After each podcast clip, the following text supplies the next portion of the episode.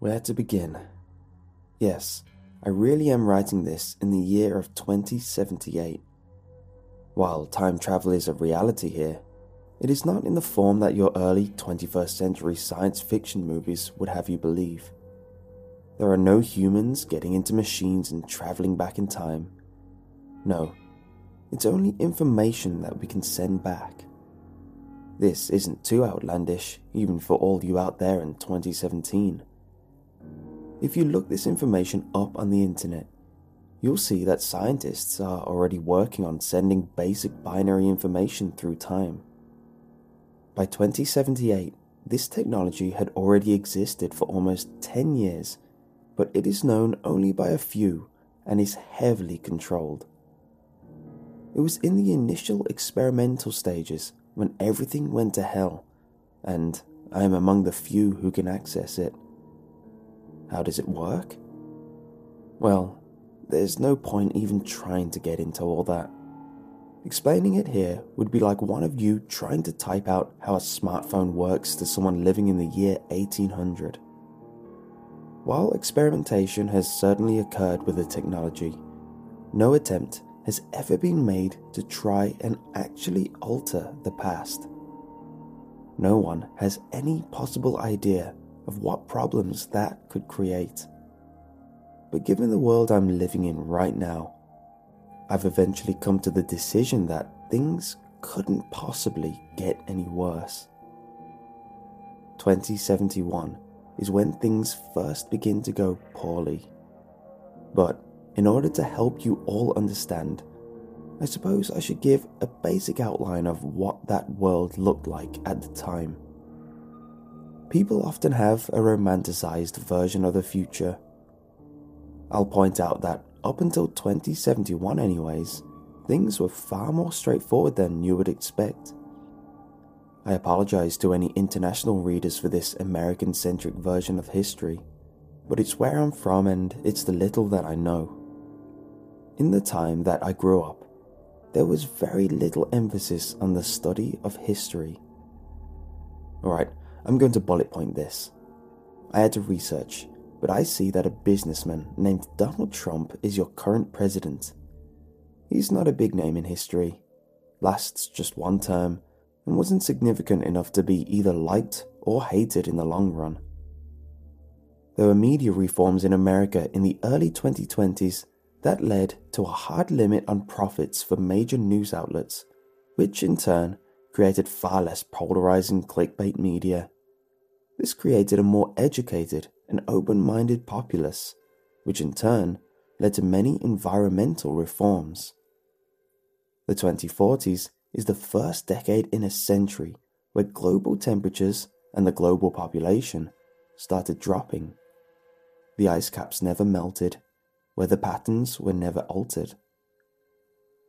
In regards to geopolitics, the United States was still the world's sole superpower in 2071.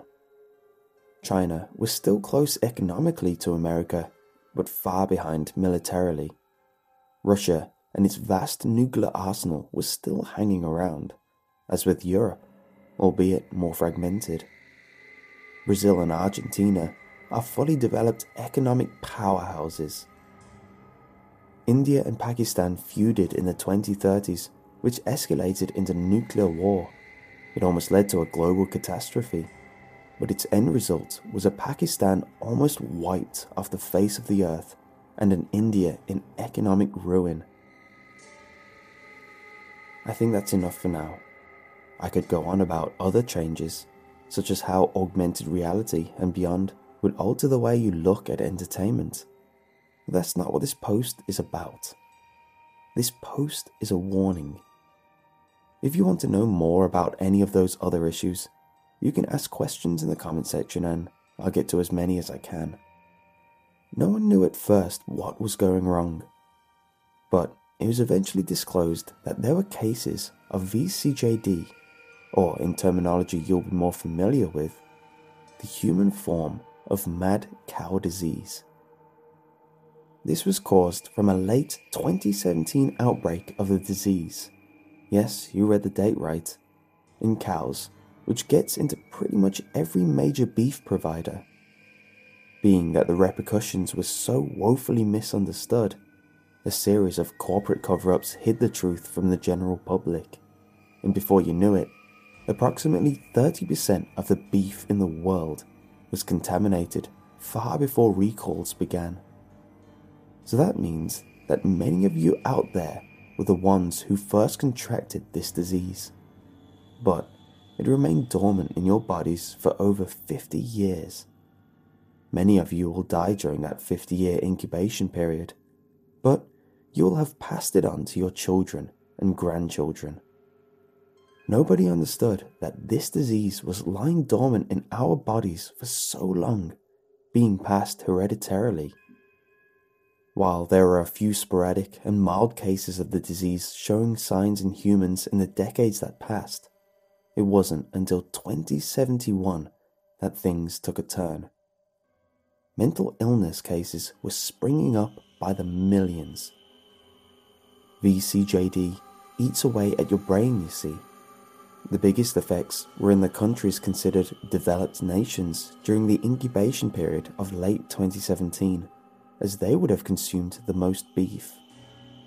The streets started filling up with the mentally ill, people who had previously lived successful and productive lives were now aimlessly walking through the streets, muttering incoherencies. At the very beginning, there were facilities that could provide for the sufferers of the disease, but within just a few months' space had worn thin. Things hit a critical mass when the percentage of the infected hit around 15%. There was simply nowhere for these people to go. Families who had no experience in dealing with mental illness were forced to try and cope. But as more and more of their family started showing symptoms, that became impossible.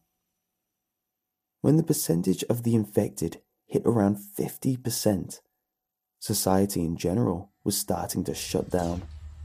By 80%, America was pure bedlam. I should be clear in saying that this is not a zombie type story of the like that were popular on primetime television in 2017.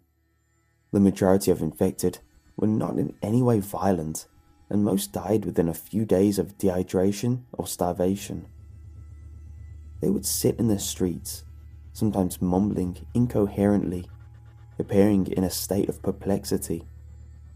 Some still had the sense to casually pillage the abandoned grocery stores for sustenance, while others just sat motionless until the elements took hold of them.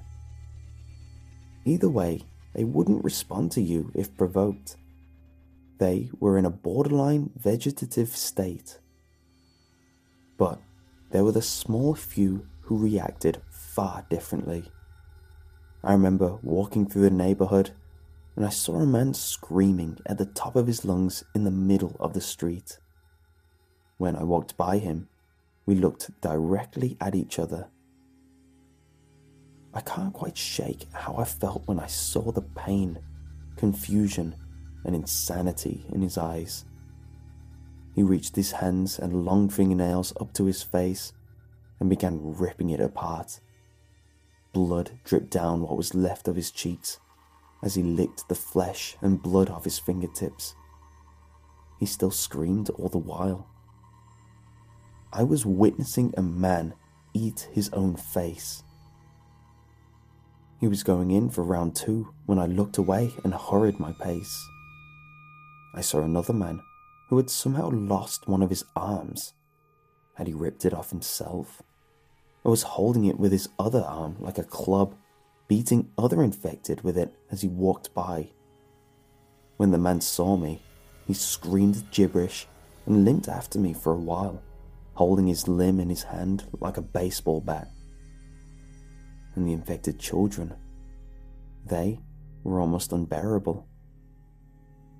Deep down inside, they knew something was terribly wrong, and they still had the instinct to cry. They somehow found each other and huddled among one another, wailing together in madness. You have to understand that I wanted to help them more than anything. But for a short time, there were thousands of them in the major city centers. I saw a partially infected man stumble toward a group of crying children near one of the major city bridges. He was yelling, Shut up! Between outbreaks of hysterical laughter and screaming. He was picking up the crying children one at a time and throwing them off the bridge. He would laugh and slap at his head with both hands as he watched the children fall. Was there still a sane part of him left that was trying to put these children out of their misery? Or was there no semblance of logic to such madness? There are so many more details that I'd like to include, but this is already getting rather lengthy. The long short story is that the American government, I can't really speak for what was happening in other nations, didn't just completely buckle and collapse.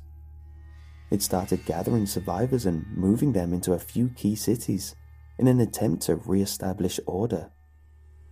These people were largely the descendants of those who didn't eat beef in 2017, as well as a very small percentage of people who, for whatever reason, seemed immune to the disease. After a few years, it looked as though things might even fully recover. There were approximately 20 million survivors in the United States. There were hardly any infected still alive at the time. Things were maybe going to be okay. And then the disease mutated further and became airborne. I was one of the few brought into an airtight bunker with a couple dozen other members of the American government. We may possibly be the last 30 or so sane people left in the world. I have no idea if the future can be altered. Nobody's ever known such things. Maybe the human race is destined to die out in the year 2078, and there is nothing that will ever be able to change that. But just in case there is a chance, I would suggest that you all avoid eating beef over the next year or so. This is not a pro vegetarian rant disguised as a plea for help from the future. I'm not a vegan trying to preach a cruelty free lifestyle. I'm not a Hindu trying to protect the sanctity of the cow. I'm a man sitting at the end of all history, trying to give the human race even the slightest chance for survival. Heed my warning, or don't. But I had to try. I had to, at the very least, give it a try.